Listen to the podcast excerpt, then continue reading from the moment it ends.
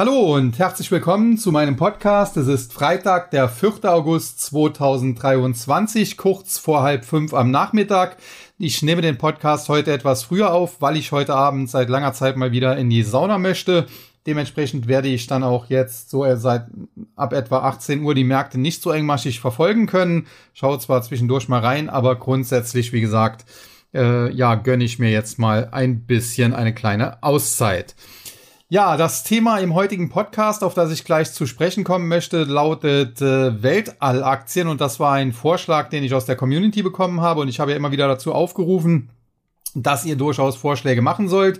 Und deswegen haben wir das heute auch mal aufgegriffen. Bevor ich dazu komme, möchte ich jedoch noch zwei, drei Sätze zum heutigen Handelstag sagen, denn wir haben heute die Non-Farm Payrolls, die US-Arbeitsmarktdaten bekommen. Und dementsprechend wurden außerhalb der Landwirtschaft 187.000 neue Stellen geschaffen, was leicht unter den Erwartungen lag und für die Börse gut ist, weil es eben zeigt, US-Wirtschaft kühlt tatsächlich ab. Aber es äh, läuft nach wie vor immer noch ein Soft Landing hinaus.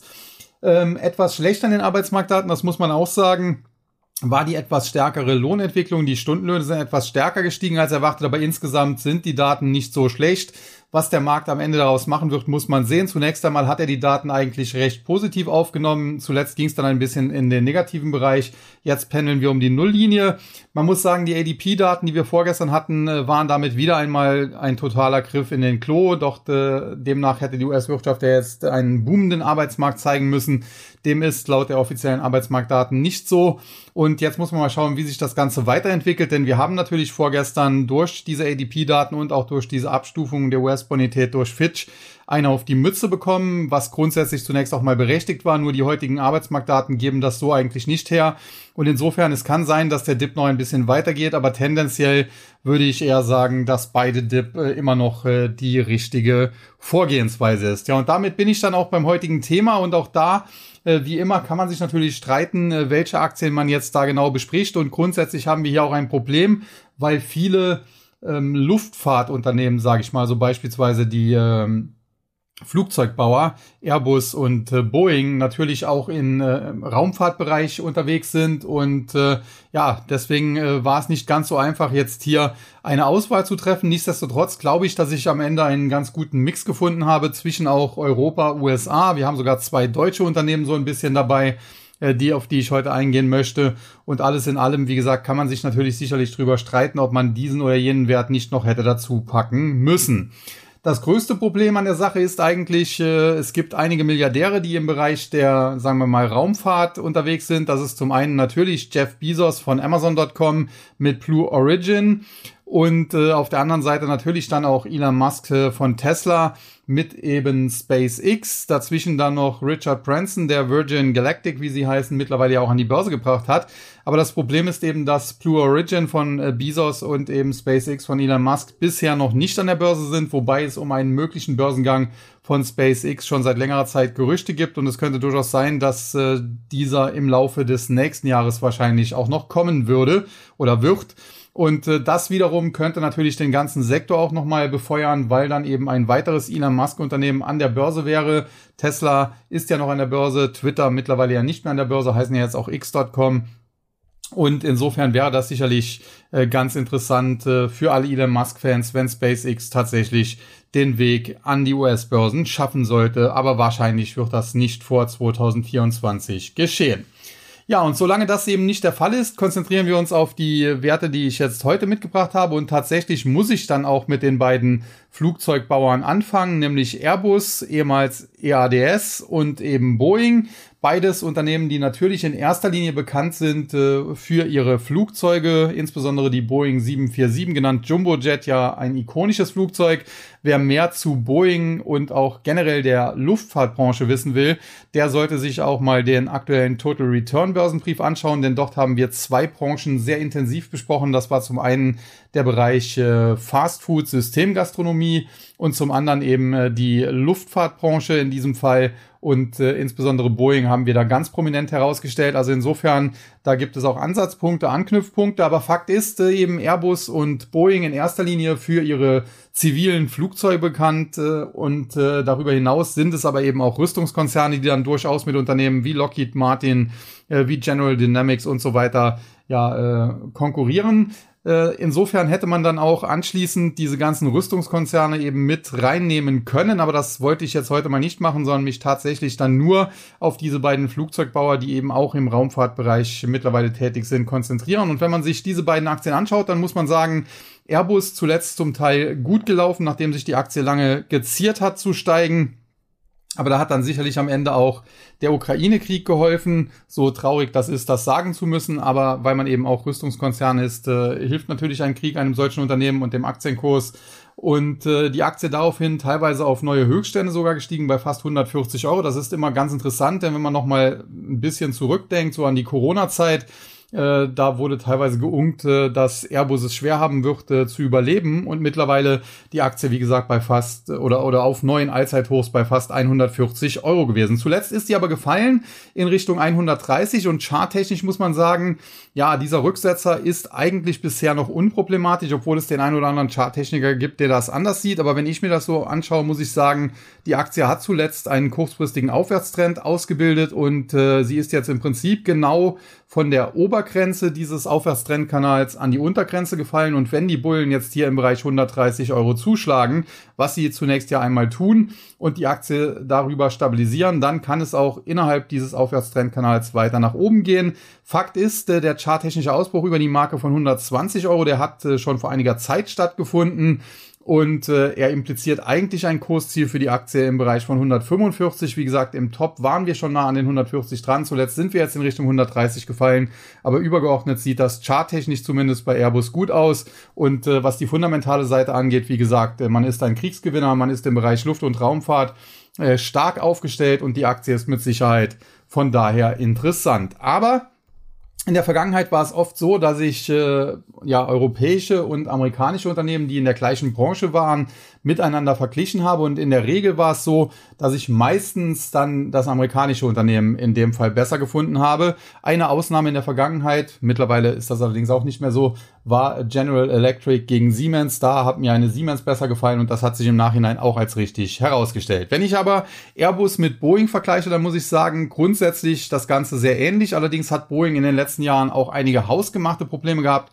Es gab da Flugzeuge, die im Prinzip abgestürzt sind. Dann gab es dann einen Widerruf der entsprechenden Zulassung und äh, Boeing hat lange gekämpft und äh, es kam natürlich auch zu einer Unzeit. Es kam dann alles zusammen, weil eben auch Corona äh, dann das Unternehmen getroffen hat und dementsprechend ist die Aktie, die noch vor gar nicht allzu langer Zeit, vor drei, vier Jahren, äh, einer der Top-Werte im Dow Jones war und bei 400 Dollar und mehr äh, herum äh, ist und, und man dachte eigentlich, die kann eigentlich nur noch steigen, die ist beständig im Steigflug.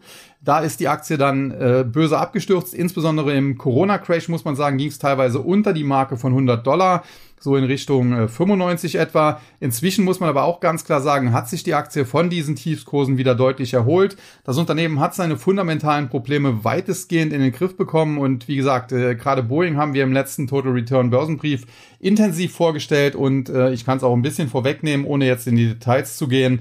Wir haben sie auch bullig vorgestellt. Warum? Ja, die Aktie aus charttechnischer Sicht natürlich ein, ein Doppelboden ausgebildet. Äh, zuletzt im Bereich 125 ist nicht ganz sauber, aber doch äh, sehr, sehr gut zu erkennen. Das ist dann letztendlich so eine Art W-Formation geworden und äh, zuletzt gab es dann eben den Ausbruch nach dieser W-Formation nach oben mit dem Sprung über die Marke von 225 Dollar. Das war ein klares Kaufsignal, was im Prinzip ein Kursziel von bis zu 275, 280 Dollar impliziert.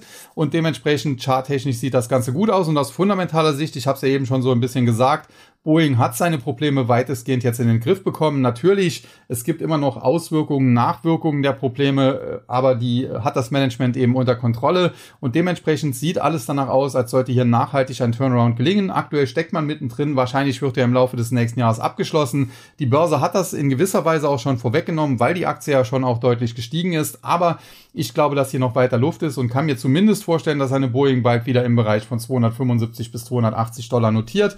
Dementsprechend viel Kurspotenzial hat die Aktie nach oben, dementsprechend mehr Kurspotenzial als Airbus, EADS ehemals, hat sie auch nach oben und äh, ja, daher würde ich, wenn ich aktuell mich zwischen Boeing und Airbus entscheiden müsste, ganz klar auf die Amerikaner, auf Boeing setzen. Ja, geht man dann äh, die Liste weiter durch, findet man natürlich sehr viele sehr interessante Unternehmen und ein äh, sicherlich auch interessantes, so aus dem Bereich äh, Satellitentechnik, Iridium äh, Communications, äh, eine Aktie auch, äh, die an der US-Börse gelistet äh, ist und äh, die auch schon lange existiert. Das Unternehmen war in der Vergangenheit auch schon mal in äh, Big Trouble, so muss man es wohl formulieren. Und auch zuletzt muss man sagen, der Aktienkurs jetzt nicht wirklich hervorragend gelaufen. Die Aktie ist zwar äh, zwischenzeitlich auch auf neue Allzeithochs gestiegen oder zumindest mehr Jahreshochs gestiegen bei knapp unter 70 Dollar, aber seitdem hat sie eben deutlich den Rückwärtsgang eingelegt und ist mittlerweile an der 50 Dollar Marke angekommen. Zuletzt gab es auch ein heftiges Gap Down nach unten, was auch ein äh, Verkaufssignal gleichzeitig war. Und äh, generell muss man sagen, die Aktie wirkt derzeit alles andere als fit. Äh, das Unternehmen äh, kann zuletzt, äh, wie gesagt, seine Anteilseigner, die Anleger nicht mehr so wirklich überzeugen. Und wenn man sich das anschaut, die zuletzt vorgelegten Zahlen, das war am 20. April, das war, ist also, müsste bald jetzt schon wieder Zahlen geben. Da hat man zwar beim Gewinn die Aktie die Analystenschätzungen übertroffen und auch beim Umsatz die Analystenschätzungen übertroffen, aber generell ja, war das alles äh, nicht so wirklich überzeugend. Und wie gesagt, die Aktie ist seinerzeit zwar noch äh, auf 70 Dollar in der Spitze gestiegen, zuletzt dann aber deutlich unter Druck geraten. Und äh, dementsprechend ist das eine Aktie, die man derzeit vielleicht nicht unbedingt anfassen muss, wo man erst einmal abwarten muss, wo hier der weitere Weg hingeht. Aktuell die Probleme, wie gesagt, in erster Linie zwar charttechnischer Natur, aber normalerweise zeigt der Chart nur, äh, was auch äh, tatsächlich fundamental äh, nicht so ganz rund läuft und dementsprechend äh, die Aktie von Iridium derzeit, wie gesagt, muss man nicht unbedingt anfassen, sollte man erst abwarten, bis es zu einer Bodenbildung kommt. Ja, der nächste Titel auch äh, in den USA gelistet, aber eigentlich eingangs schon so ein bisschen angesprochen. Ein weiterer Milliardär, der im äh, Raumfahrtbereich aktiv ist, nämlich Richard Branson und der hat seine Virgin Galactic Holdings eben an die Börse gebracht und äh, seinerzeit ging das, glaube ich, sogar über einen Spec und die Aktie ist daraufhin eben durch die Decke gegangen. Specs werden ja grundsätzlich immer meistens zu 10 Dollar an die Börse gebracht und das Allzeithoch, was Virgin Galactic anschließend erreicht hat, lag über 60 Dollar. Die Aktie ist zwischenzeitlich dann mal sehr, sehr tief gefallen, zurück in Richtung 14 und dann nochmal bis auf fast wieder 60 gestiegen. Wenn man jetzt so will, könnte man das auch als Doppeltop vielleicht so interpretieren, würde ich aber in dem Fall gar nicht mal unbedingt machen. Das war einfach eine sehr wilde Zeit damals, aber seit diesem letzten Hoch, knapp unterhalb von 60 Dollar, auch knapp unterhalb des vorherigen Hochs, ist die Aktie auf Talfahrt. Dieses äh, letzte Hoch wurde erreicht, das war so Mitte des Jahres 2021, also vor etwas mehr als zwei Jahren. Und äh, seitdem ging es eben beständig bergab und äh, im Tief lag die Aktie tatsächlich, und das ist auch noch nicht so lange her, unter drei Dollar. Zuletzt hat sie sich auf niedrigem Niveau, muss man schon sagen, so ein bisschen stabilisiert, ist seit einiger Zeit in einer Seitwärtsbewegung auf der Unterseite so ein bisschen abgesichert im Bereich 275, 280 Dollar auf der Oberseite. Da äh, kann man theoretisch sogar bis 6,50 Dollar hochgehen, äh, wenn man hier eine größere Seitwärtsbewegung annimmt. Ansonsten im Bereich von 5 Dollar äh, liegt auch noch eine Unterstützung, äh, ein Widerstand, Entschuldigung, und äh, last but not least auch noch so im Bereich von 4 Dollar. Und äh, wie gesagt, äh, das kann man jetzt äh, sehen, wie man will, wie breit man diese Range fassen will, aber Fakt ist, sie ist zuletzt in eine Seitwärtsrange eingeschwenkt, was schon mal insofern positiv ist, weil damit zumindest mal die Möglichkeit auf eine Bodenbildung und damit letztendlich eine Trendwende besteht. De facto muss man aber auch sagen, wenn man sich die Fundamentaldaten anschaut, dann hat Richard Branson hier mit Virgin Galactic eigentlich ein totales Startup an die Börse gebracht und es ist überhaupt nicht sicher, ob dieses Unternehmen über längere Zeit äh, dann tatsächlich überlebensfähig ist. Äh, man ist hier äh, ganz klar nicht profitabel, äh, was natürlich im, im, aktuellen Marktumfeld, wo wir zuletzt steigende Zinsen bekommen haben, auch nicht unbedingt so ideal ist. Und äh, insofern ist das auch ein Wert, ja, ich mag sowieso Aktien, die per Spec an die Börse gekommen sind, nicht so sonderlich. Und äh, ja, nur weil hier der Name Richard Branson so ein bisschen mit äh, drauf stand und äh, viele halt denken, okay, das ist ein Milliardär, dann wird das schon am Ende ein Erfolg sein. Äh, ist die Aktie überhaupt meines Erachtens zu hoch geschossen, in Verbindung natürlich mit der damaligen Gelddruckerei, die wir durch die Notenbanken gesehen haben, die ja bei vielen Aktien für absurde Kurshöhen gesorgt hat. Und ja, mittlerweile hat sich das Ganze gelegt, ist die Euphorie gewichen. Mittlerweile erkennt man an, dass Richard Branson letztendlich auch nur ein Mensch ist und auch wenn er Milliardär ist, bei ihm nicht alles gut geht. Und äh, ja, von daher Virgin Galactic hochspekulativ wäre ich sehr, sehr vorsichtig. Wie gesagt, wenn Elon Musk SpaceX an die Börse bringt, dann äh, kann es natürlich sein, dass andere Aktien aus diesem Bereich auch nach oben gezogen werden. Insbesondere Virgin Galactic wäre dann natürlich auch ein Kandidat, weil ja da auch ein Milliardär dahinter steckt. Ähnliche Story. Und wenn äh, SpaceX, wie gesagt, dann kommt und vielleicht sich am ersten Tag verdoppelt oder verdreifacht, dann könnte das der Aktie helfen. Aber ganz klar muss man sagen, ob da Richard Branson jetzt draufsteht oder nicht. Es ist ein Zockerwert, es ist ein Spec, der an die Börse gebracht wurde damals. Und äh, vor diesem Hintergrund, ja, bin ich kein großer Fan dieser Aktie, wenngleich ich nicht ausschließen kann, dass sie kurzfristig jederzeit mal auch äh, heftig bouncen kann, dass sie sich auch mal kurzfristig in Richtung 4, 5, vielleicht sogar 6 Dollar, 6,50 Dollar äh, verdoppeln und mehr kann. Aber wenn ich da einigermaßen ja einen guten Einstieg erwischt hätte und dann vielleicht 40, 50 oder gar 100 Prozent mit der Aktie hätte, dann würde ich mindestens mal meinen Einsatz rausnehmen, weil ich nicht davon überzeugt bin, dass es das Unternehmen langfristig überhaupt noch geben wird. Und dementsprechend, wie gesagt, äh, hier wäre ich sehr zurückhaltend. Ja, und apropos zurückhaltend, damit bin ich dann bei der ersten deutschen Aktie angekommen, die man auch so in diesem Sektor so ein bisschen verorten kann. Und das ist die Mineric AG. Äh, grundsätzlich sind die eigentlich gar nicht so direkt im Bereich Raumfahrt unterwegs, aber ihre Lasertechnologie, die sie da einsetzen, die wird eben äh, im Raumfahrtbereich auch sehr, sehr gerne genommen. In der Vergangenheit habe ich schon mit, äh, ja, wie soll man sagen, äh, hochrangigeren Personen des Unternehmens gesprochen, habe Interviews verschiedene geführt. Dort gab es immer sehr, sehr positive Kommentare. Es wurde teilweise auch so ein bisschen gesagt, ja, guck dir mal an, wer in dieser Branche so alles unterwegs ist. Und ich habe ja die Milliardäre eben schon so ein bisschen aufgezählt und welche Unternehmen die so haben. Die sind zwar vielleicht noch nicht börsennotiert, aber das ein oder andere davon, äh, das steht auch auf unserer Kundenliste oder könnte zumindest auf unsere Kundenliste kommen. Und es gab, wie gesagt, immer so Andeutungen zumindest, aber generell auch positive Kommentare, dass die Zukunft des Unternehmens eben sehr, sehr gut aussehen würde. Das Problem war halt nur, im, im Nachgang wurde dann eben wenig geliefert. Das Zahlenwerk war oft grottenschlecht und äh, dementsprechend war die Aktie jetzt in den letzten Jahren auch kein großer Erfolg.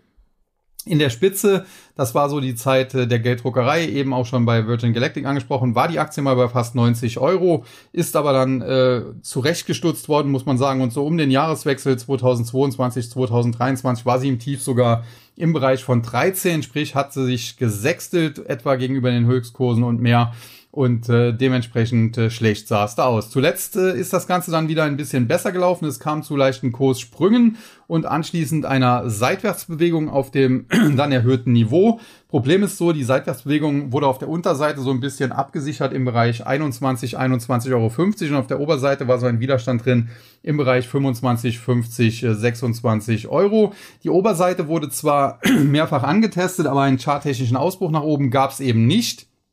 Es gab also kein Kaufsignal in Richtung 30 und mehr und stattdessen ist die Aktie dann zuletzt tatsächlich unter die Unterstützung weggebrochen, unter die Marke von 21 und damit hat sie charttechnisch prinzipiell eigentlich erstmal ein Verkaufssignal generiert. Jetzt heute kann sie in einem übergeordnet gar nicht mal so positiven Markt, obwohl es jetzt auch kein negativer Tag ist, äh, ein bisschen zulegen, aber charttechnisch reicht das einfach noch nicht. Wir stehen jetzt aktuell bei 20,30 Euro, 20,40 Euro und äh, tendenziell könnte sie sogar bis 21 oder sogar 21,50 ansteigen und es wäre immer noch als Pullback-Bewegung auf äh, das äh, auf den zuvorigen Ausbruch nach unten zu klassifizieren und dieser Ausbruch nach unten, der hat eben dann auch ein Verkaufssignal generiert und dieses Verkaufssignal impliziert ein Kursziel im Bereich von so etwa ja 16,50 Euro bis 17,50 Euro, sagen wir 17 plus minus 50 Cent.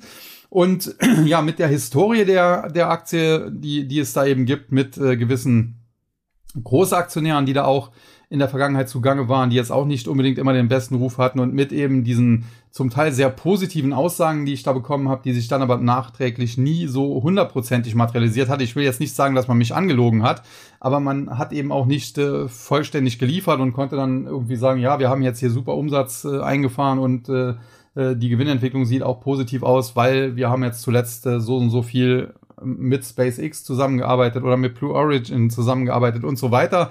Und dementsprechend, wie gesagt, bin ich hier sehr kritisch und äh, deswegen die Aktie von Mineric, um die es hier geht, da wäre ich äh, definitiv vorsichtig. Äh, wie gesagt, äh, in der Vergangenheit zum Teil sehr positive Aussagen von, sagen wir mal, hochrangigeren Leuten des Unternehmens, die aber am Ende dann so nie sich materialisiert haben. Und das ist für mich immer ein, ein Warnzeichen wenngleich man hier auch sagen muss, es ist natürlich auch für das Unternehmen schwierig, wenn man tatsächlich mit solchen äh, Koryphäen wie Elon Musk, wie äh, Jeff Be Bezos und deren Unternehmen zusammenarbeitet, dann hat man eventuell auch Schweigeverpflichtungen. Das war ja bei Apple und seinen Zulieferern in der Vergangenheit auch immer so.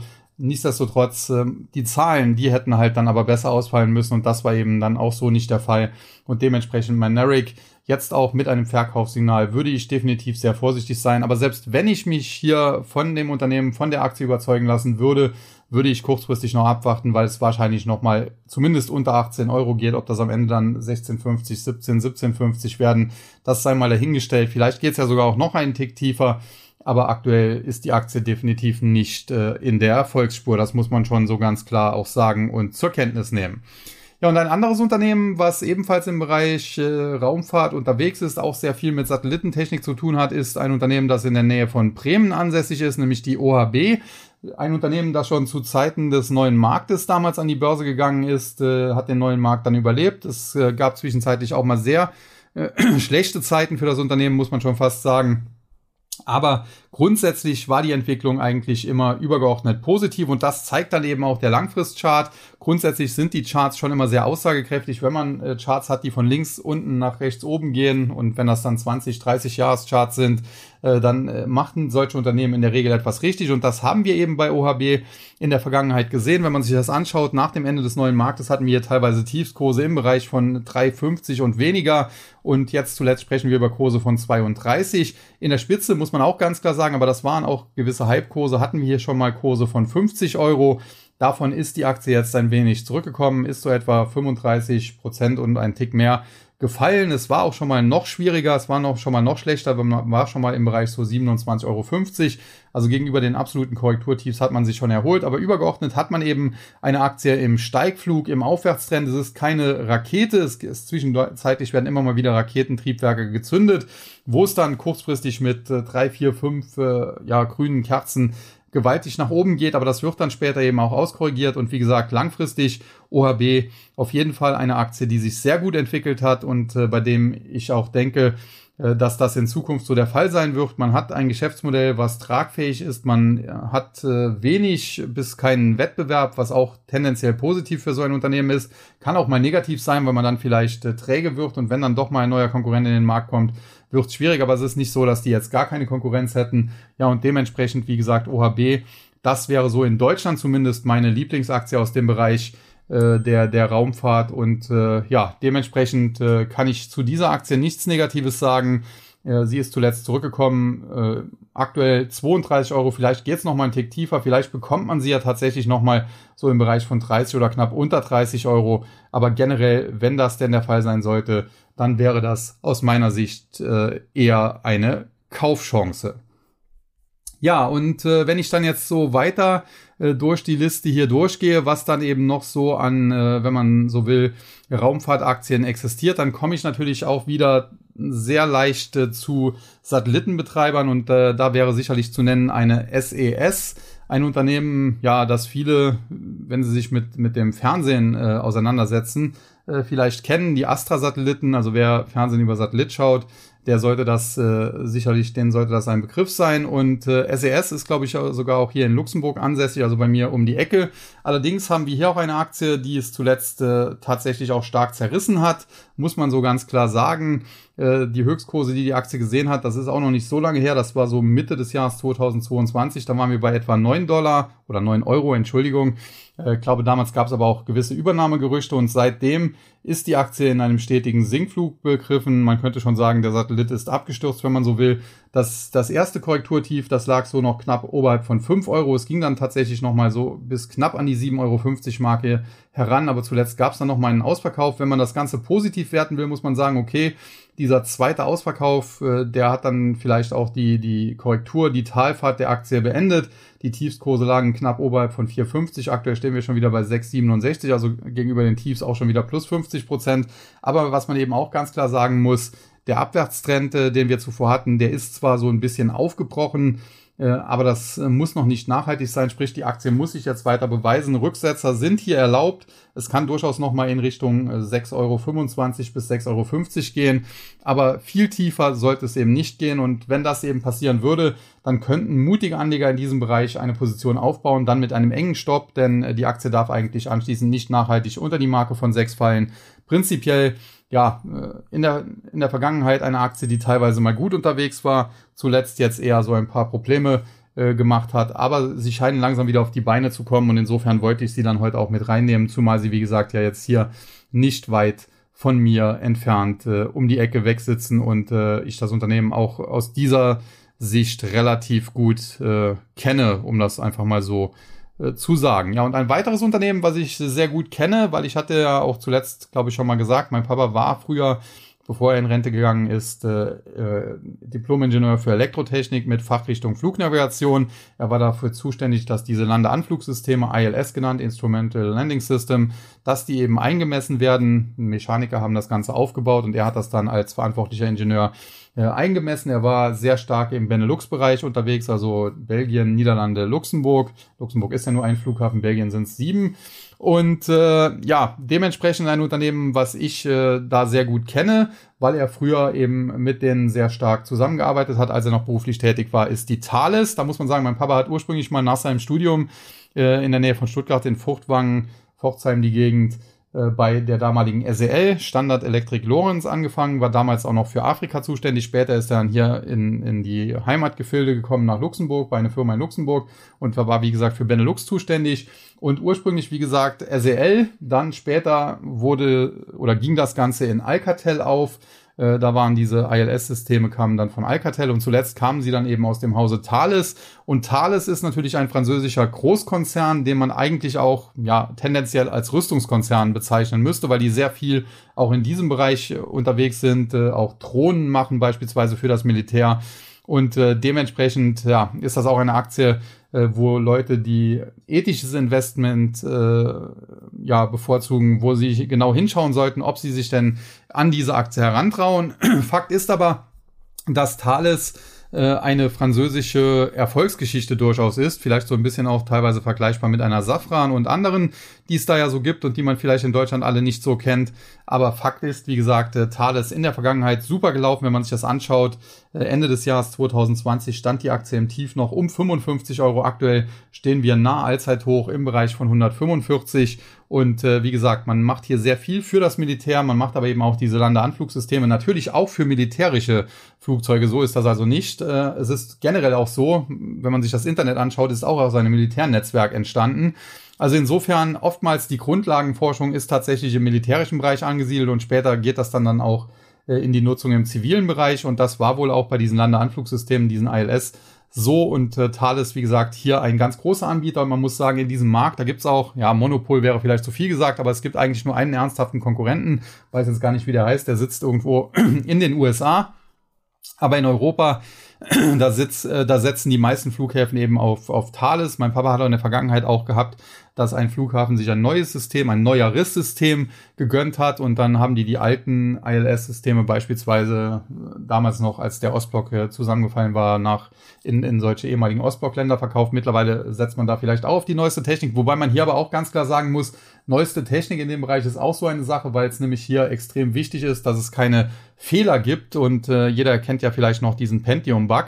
Deswegen, also die letzten Anlagen, die mein Papa so gebaut hat, vor, ja, ist vielleicht jetzt auch schon zehn Jahre knapp her, äh, da waren tatsächlich noch äh, drei 86er Prozessoren drin, weil die eben äh, approved waren, wenn man so will, dass da eben keine Fehler groß drin sind. Mittlerweile ist man wahrscheinlich hier auch weiter, ob man bei 486er angekommen ist oder schon beim Pentium vielleicht, sei dahingestellt. Aber Fakt ist, oftmals sind da tatsächlich in Anführungszeichen ältere Prozessoren drin, äh, aus dem einfachen Grund, äh, die äh, hat man eben getestet, da weiß man, dass es keine Bugs, keine Fehler gibt und äh, das ist gerade in der Luftfahrtbranche natürlich sehr, sehr wichtig.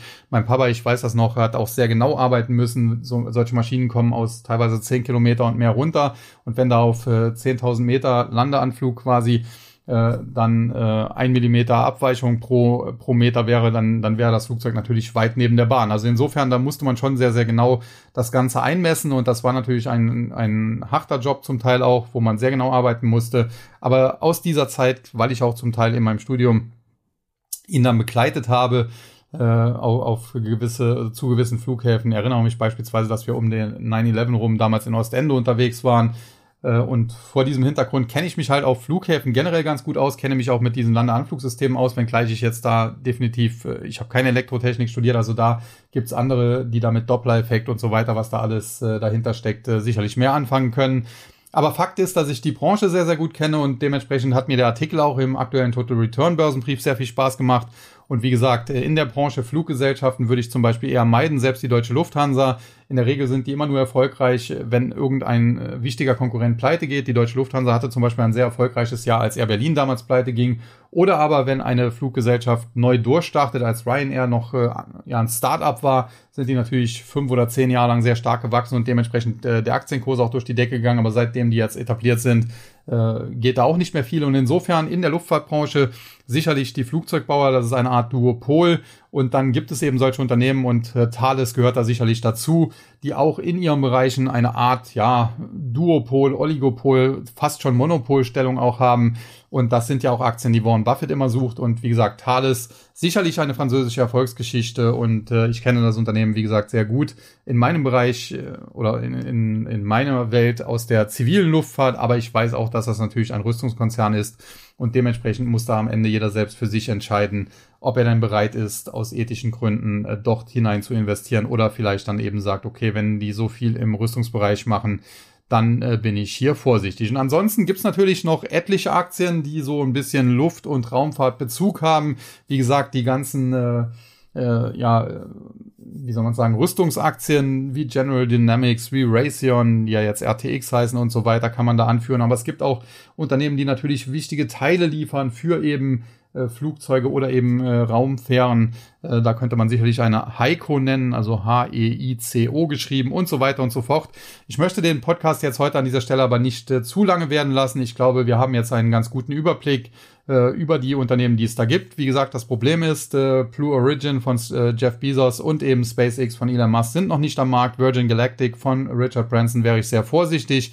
Ansonsten, wenn man dann in den Bereich Satellitentechnik geht, da gefällt mir eine OHB sehr, sehr gut. Eine SES, das ist schon dann eher eine spekulativere Nummer. Eine Mineric, da wäre ich eher vorsichtig. Und äh, ja, ansonsten habe ich ja hier meine Meinung zu den entsprechenden Werten kundgetan, muss das ja jetzt nicht nochmal alles wiederholen. Ich denke, es war ein ganz interessanter Überblick. Ich hoffe, dass ich jetzt keine Aktie vergessen habe, insbesondere die derjenige, der sich das Thema gewünscht hat, vielleicht noch auf der Rechnung hatte. Ansonsten würde ich mich natürlich freuen, wenn es entsprechende Kommentare gibt. Dann würde ich das vielleicht in im nächsten Podcast nochmal aufgreifen. Und ansonsten äh, habt ihr jetzt heute, spätestens heute gesehen, dass wir eure Ideen tatsächlich auch aufgreifen. Insofern würde es uns natürlich sehr freuen. Zum einen, wenn sehr viele Leute den Podcast von Anfang bis zum Ende hören, dann entsprechende Bewertungen auf den entsprechenden Plattformen schreiben, also positive in dem Falle wäre natürlich ganz gut. Und äh, wenn das auf den entsprechenden Plattformen möglich ist, wenn man da auch ein in, in den meisten Fällen ja kostenloses Abo oder Follow, wie man das dann da auch immer nennt, äh, machen würden, damit wir eben sehen, äh, dass der Podcast weiter wächst und dass er auch bei euch äh, ankommt, äh, gut ankommt und ihr zufrieden damit seid.